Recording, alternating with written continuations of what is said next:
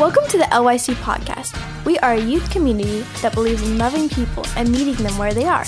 Our desire is that through this message, God's love for you is confirmed, your hope in Jesus is renewed, and your faith is awakened. Well, hello again, everybody. Um, I know that I've been kind of giving the direction this weekend. I'm like, hey, here's the announcements. I get to preach tonight to you guys, and I'm super excited. Um, you know what I also thought is really cool? Um, is that I found out earlier this week Pastor Aaron Calhoun was the one whose video was going to go before me. And if you were at summer camp, we actually, me and Pastor Aaron, got to preach together. Um, and so I just thought that was pretty cool. He's like my preaching buddy, that guy. Um, but I don't think we know each other very well. Yeah, I know I told you that I've grown up going to camps since I was in the womb, but like literally, I was in the womb and then I was a camper, and then I was a leader, and then I was on staff, and then a leader again, and I just love camp. So I know I already told you that about me, but at camps, I would love when the guest speaker would put up a picture of their family because it made me feel like I knew them more. So I want to introduce you guys to my little family.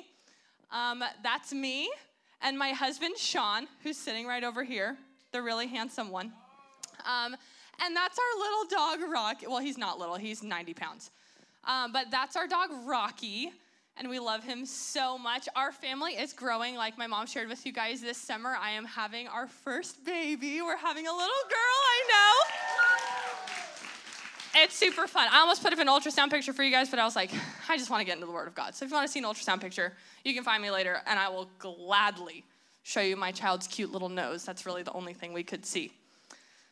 But um, a theme like the one that's happening at this camp is not just a theme, it's like seeking God first is one of the most foundational pillars of our walk with Jesus.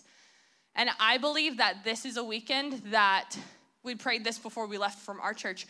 This is a weekend that you're not just gonna look back on and be like, wow, that was so much fun, what a good time, and then keep moving on.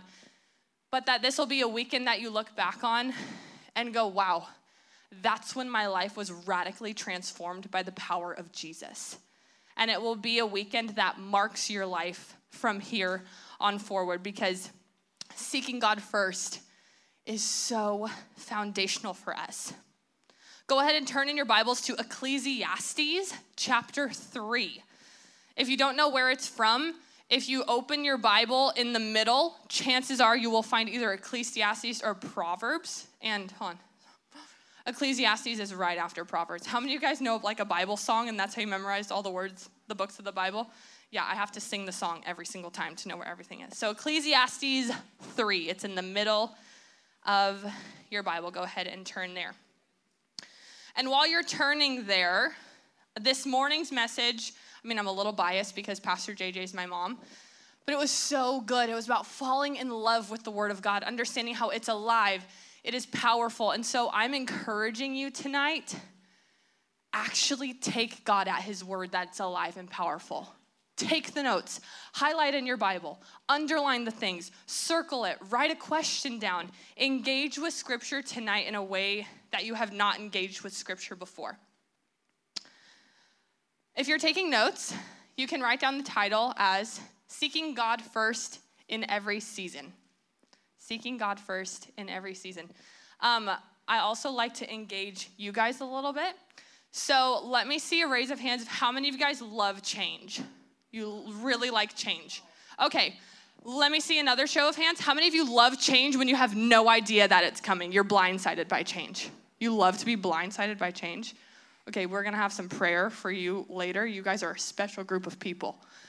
I have the hardest, the hardest time with change. I'm also a very type A person. I love to plan everything out. And so I'm like this much spontaneous. It's very hard for me to be spontaneous.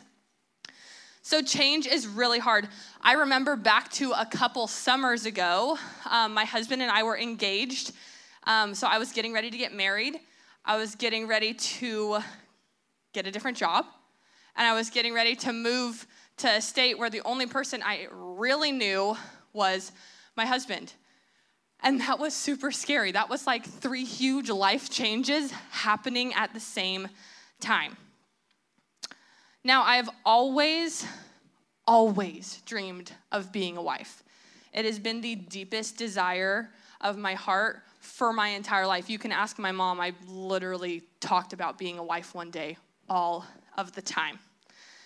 And man, I was so excited when I was finally getting ready to become a wife because the man that I had been praying for for my entire life, I had finally come to know. And I knew that this was God's plan for my life. And I was so, oh, you guys, it's the best feeling. I was so stinking excited. But it was also really hard to prepare for that change. I was single for a while, and the Lord did so much in my life when I was single. And so, walking into that season of change was like, okay, if the Lord did that much in my life, and this is the greatest desire of my heart, how much more is He gonna do in my life from this point forward? Then, leaving a place I was comfortable at and moving to a new place where I was not really comfortable yet because I had never lived there before. It was a really hard thing to wrap my head around, and I am an extrovert. And so, only knowing one person, I was like, I need friends where I live. It was a hard thing to get there, but it was such a God thing. And Sean and I trusted Jesus and we obeyed him and we walked into this season that he has completely blown our minds with everything that he has done in our lives. So, those are big changes. Change is also a struggle for me with little things. So, I told you I'm a type A super planner girl. When I was in college, there was one weekend I remember very vividly. My friends and I were like, we're gonna take this Saturday and we're gonna go just get ahead on homework. I know you guys are in junior high and high school and you're like, homework on a Saturday? Yeah, right. Wait till you get to college. I promise you that will change. So we're like, we're gonna get ahead on schoolwork. And so we wake up that morning and literally every single one of my friends was like, keep in mind, I'm from Southern California. I went to school in Southern California. Uh, the beach is a 30 minute drive. So we wake up and they're like, let's go to the beach for the morning. We'll grab lunch and then we'll come back and we'll hit homework hard for the night. I literally had to take a moment by myself and be like, the plan for the day is changing. That's okay. You're gonna have fun with your friends. The homework will get done. Sunday is still a thing. It is okay. Had to talk myself into change. All that to say, change is hard for me. And the point I'm trying to make here is that there are different seasons of life that we're gonna live in. And because of that, change is inevitable. If something is different, it means something has changed. Right? Excitement and thankfulness will happen. You will go through times of frustration and confusion. See, we long for the beauty that comes with growth, and yet we struggle through the actual process of change. But every season has a purpose, and every season has a part to play in the bigger story of our lives. The good seasons and the hard seasons, they all have a purpose in the greater story of our life. And tonight we're talking about seeking God first in every season. So let's go ahead and read Ecclesiastes 3, verses 1 through 7 together. It says, There is an occasion for everything, and a time for every activity under heaven a time to give birth, and a time to die, a time to plant, and a time to uproot, a time to kill, and a time to heal, a time to tear down, and a time to build, a time to weep, and a time to laugh a time to mourn and a time to dance, a time to throw stones and a time to gather stones, a time to embrace and a time to avoid embracing, a time to search and a time to count as lost, a time to keep and a time to throw away, a time to tear and a time to sow, a time to be silent and a time to speak. So basically, this tells us there is a different season for every part of life. There's a different time for everything that you walk through. Now, chances are, if we had the choice, we would map out the seasons of our life, right? Like, if you could choose what your life looked like, you'd probably choose. I mean, I would choose what my life would look like, and I would probably choose the seasons and the experiences that make me feel the most alive, that I am laughing a lot through. I feel like I have such a solid community. Take a minute and think about a time in your life where you felt the most alive. You're just like, this is when life was awesome. Now, we probably wouldn't choose the seasons where we feel alone and anxious or frustrated and stressed out if we had the choice to map out the seasons of our life. Think about a season in your life when you have felt alone or frustrated or stressed out or anxious. So now that we have both of those seasons, you see that we walk through different seasons of life. To completely ignore and bypass those times that we feel that way the times of loss and the times of sadness and the times of trying to figure it out, if we just skipped over that, we would completely rob ourselves of growth.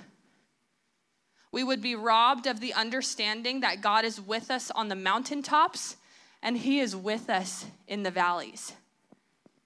Now, no one likes those seasons while you're in the middle of them, right? Who really enjoys feeling alone literally nobody. Nobody likes to feel like it's the world versus them.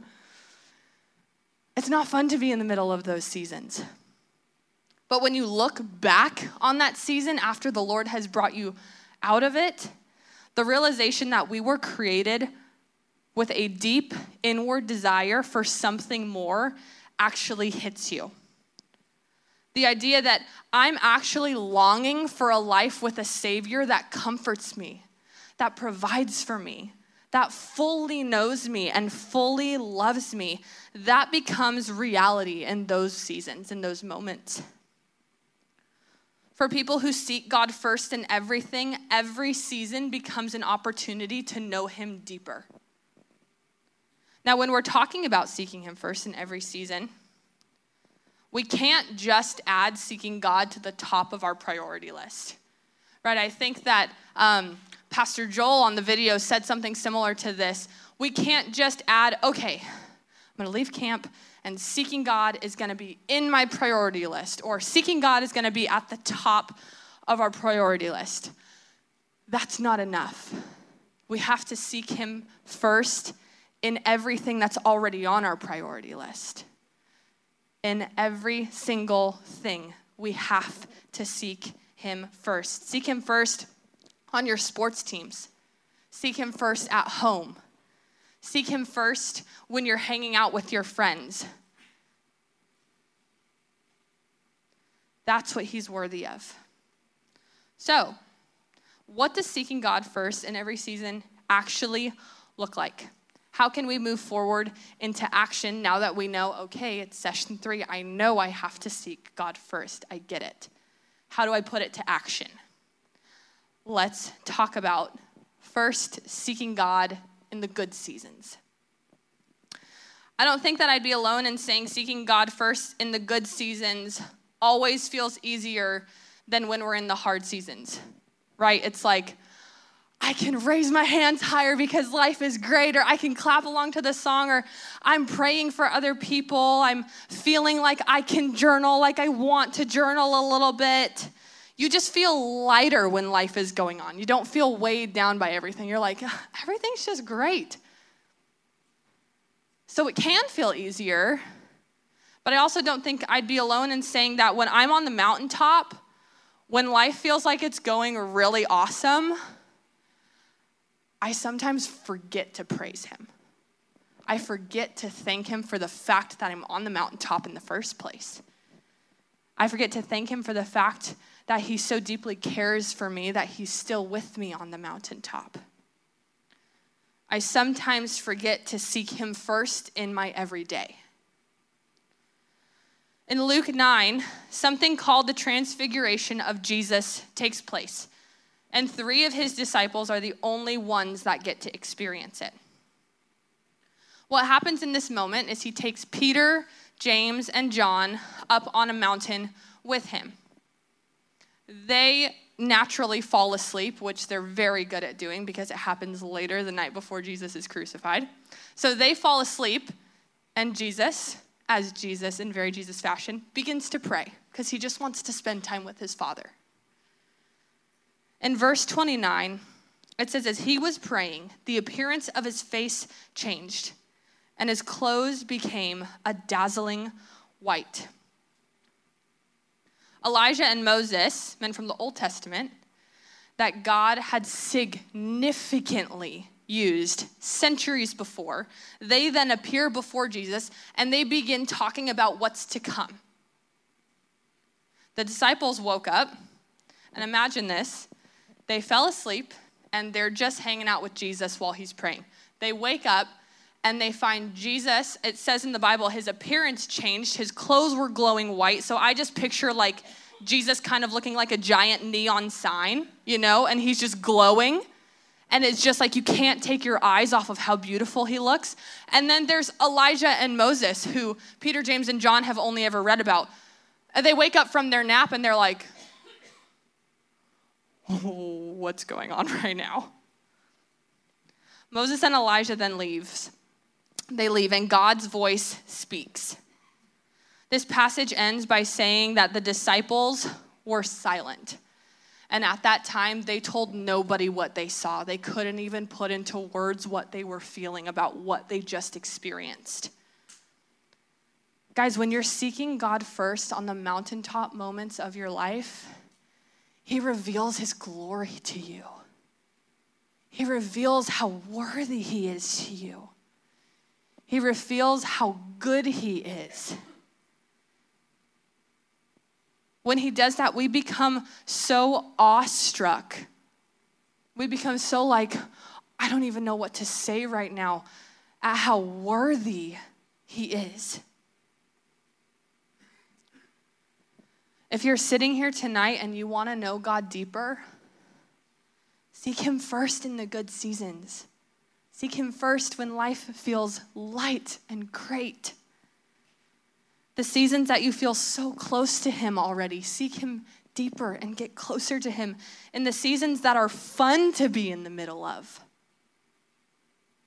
We have to remember to seek Him first in the good times because when we do, you are guaranteed that you will see his glory. It's not like I might see it. When you seek him first in the good seasons, you will see his glory. You will see his holiness. You will see how amazing he really is. We'll become like those three disciples, and our perspective of Jesus will be forever changed, and our relationship with him will only run deeper and stronger. Now, I know that there are some people in here who might not feel like they're in a good season right now. You might be sitting there and you're like, all right, Shay, um, the season I feel like I'm in right now of my life, it actually feels pretty terrible. I don't feel like I'm on a mountaintop with Jesus. So let's go there. How do you seek God first in the hard seasons? Go ahead and turn to our weekend's theme passage, Matthew 6. I think after this weekend, you will never question where Matthew 6 is ever again in your life. When a season changes from a good to a hard one, it's not very fun. Right? When a season changes from a hard season to a good season, it's like, oh, thank God, we made it out. We're in a good season now. But when you feel like you're in a good season and it changes to a hard one, it's like, oh, I don't like that. That's uncomfortable and that is painful and that hurts me. Like it feels like it all of a sudden it gets so frustrating when we enter into a hard season because we realize, oh, oh, I'm actually not in control of my life. I'm not in control. Is anybody else in here kind of a control freak? You like to be in control of things? I love to be in control, which is really hard. Um, yeah, I love to be in control, and the Lord constantly telling me, trust me, trust me, trust me, has literally been my entire life. And it's probably because He knows me better than anybody. So He knows that I am a control freak. I love being able to plan things and depend on what something will look like. I like to control situations in my life as much as I possibly can, and I can't. We have to trust Him, and that's the bottom line when we go through seasons that are hard seasons, when we go through seasons that we are not in control. We're going to go ahead and read Matthew 6, verse 25, all the way down to 33. Jesus says, Therefore I tell you, don't worry about your life, what you will eat or what you will drink, or about your body, what you will wear. Isn't life more than food and the body more than clothing? Consider the birds of the sky. They don't sow or reap or gather into barns, yet your heavenly Father feeds them. Aren't you worth more than they? Can any of you add one moment to his lifespan by worrying? And why do you worry about clothes? Observe how the wildflowers of the field grow. They don't labor or spin thread. Yet I tell you that not even Solomon in all his splendor was adored like one of these. If that's how God clothes the grass of the field, which is here today and thrown into the furnace tomorrow, won't he do much more for you, you of little faith? So don't worry saying, What will we eat? Or what will we drink? Or what will we wear? For the Gentiles eagerly seek all these things, and your heavenly Father knows that you need them. But seek first the kingdom of God and his righteousness, and all these things will be provided for you. Now, the fact that Jesus is saying, do not worry here, is pretty audacious of him. The group of people he was speaking to when he said, don't worry about your, what you're gonna drink, what you're gonna eat, what you're gonna wear, the group of people he was speaking to were fully and completely dependent on the weather for their food and their clothing.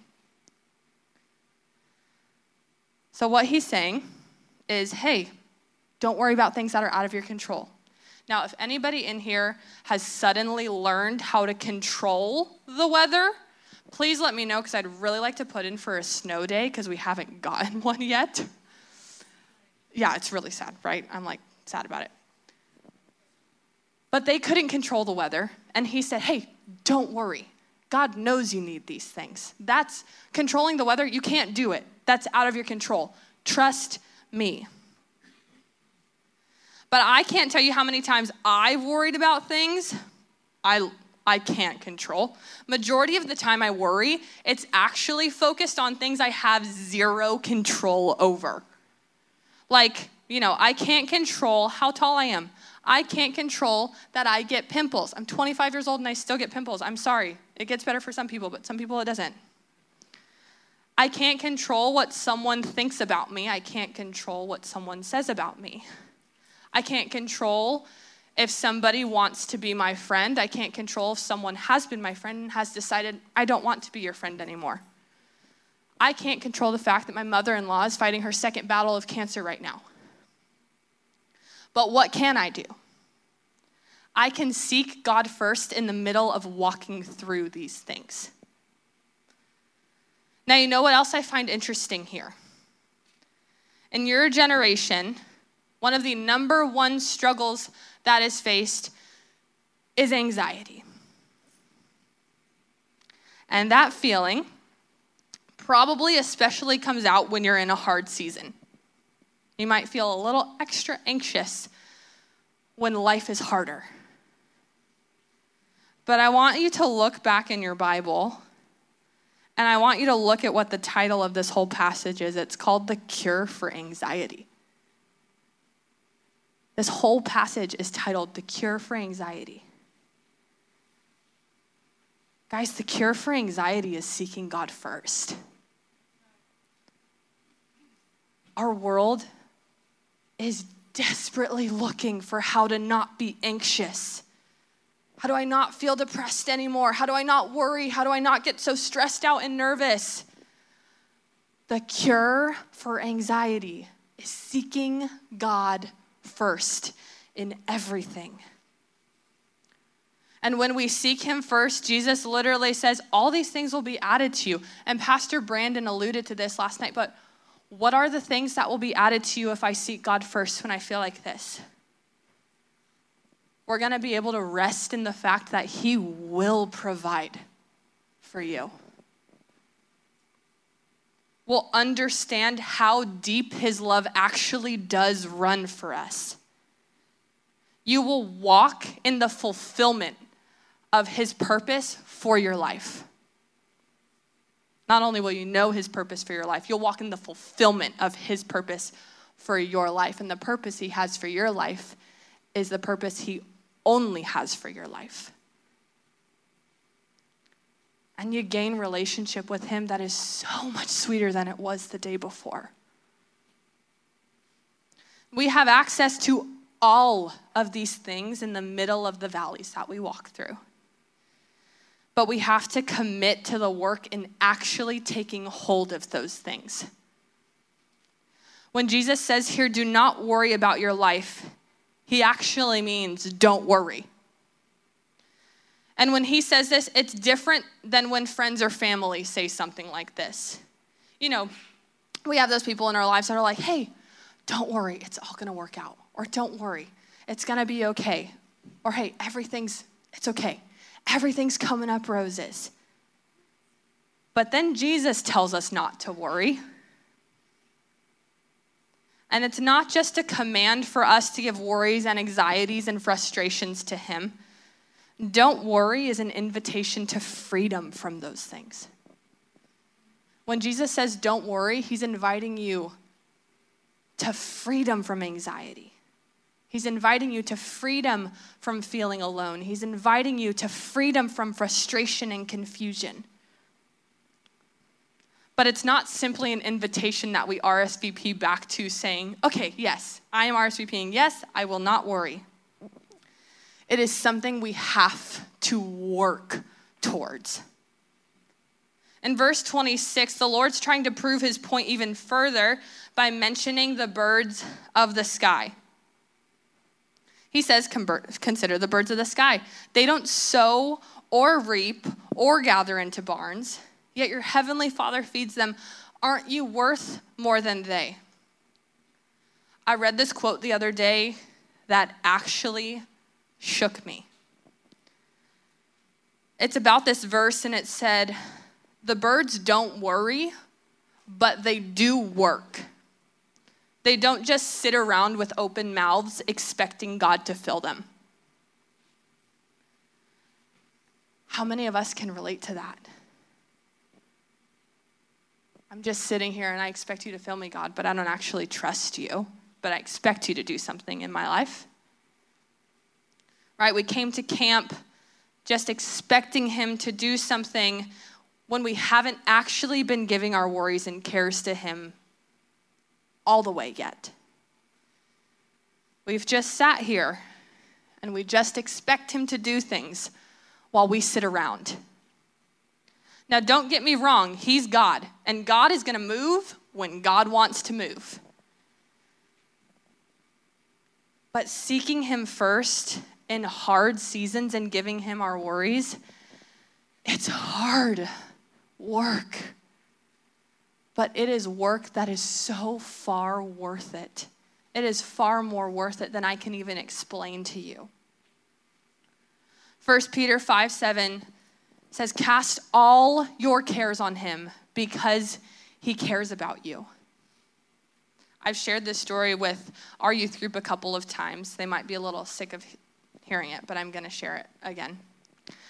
So in 1 Peter, um, Peter was a fisherman. We all know this, right? Peter was a fisherman. And if you didn't, now you know Peter was a fisherman. And you know, back in Bible days, they didn't have fishing poles. That was not a thing. You didn't just cast, reel one in.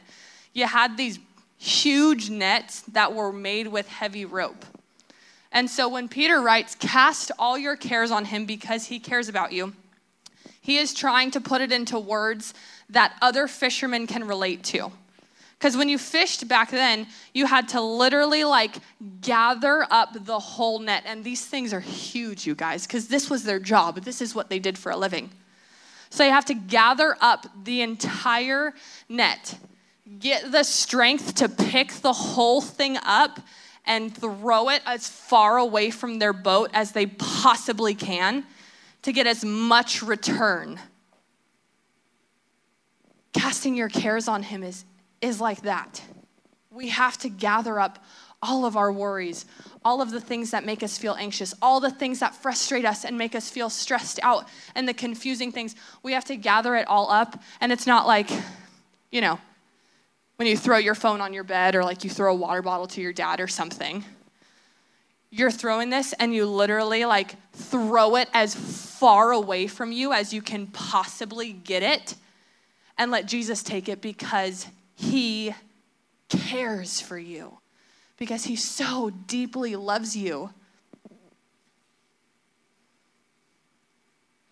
It's kind of like trying to break a bad habit like I crack my knuckles.